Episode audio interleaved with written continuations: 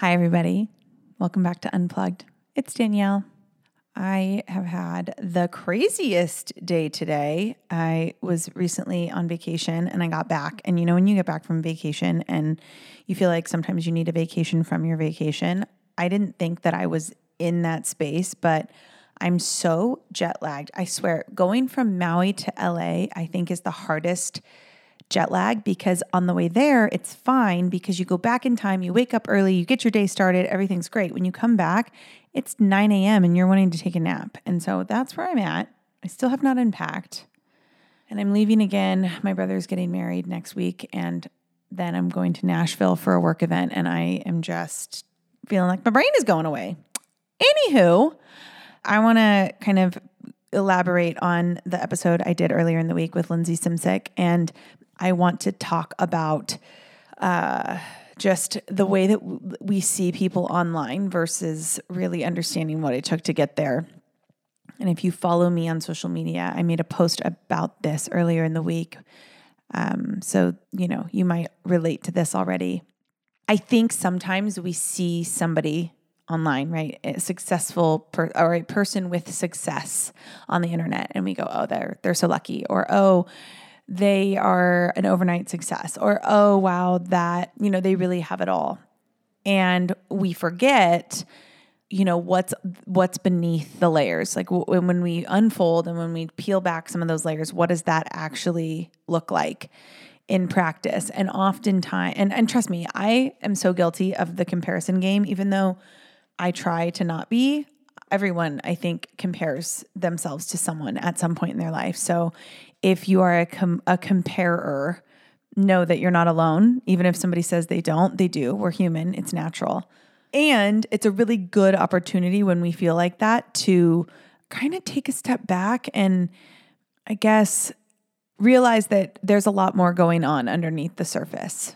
I used myself as an example earlier this week in that people will, you know, see the success that I have in the network marketing space and come up with their conclusion of, oh, you know, she's lucky or oh, she did that because she has X, Y, or Z. And I think what people don't see is all of the like endless hours of tears that came when I, you know, used to pray for an opportunity to fall into my lap, or when I would be up all night worried about the fact that there was always more month at the end of the money and wondering when I was going to get a break, or you know just the the amount of time i put into building my business the way that i did to the top you know 1% of the company.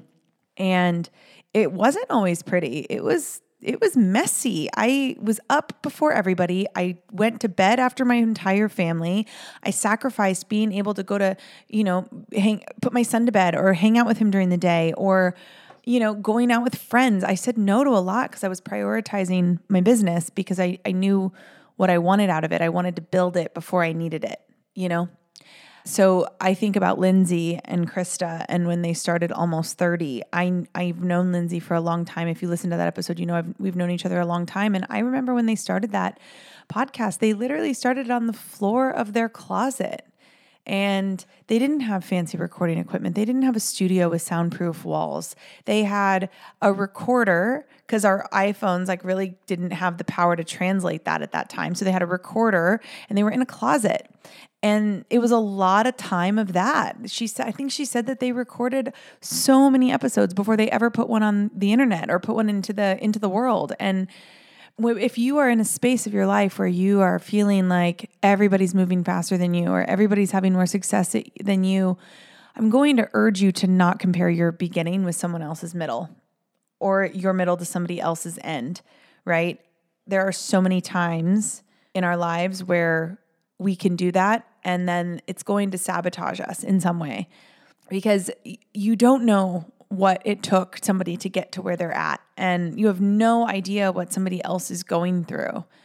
So be patient with yourself, honor your journey, right? Honor the fact that you are on your own timeline. And that's a really beautiful thing.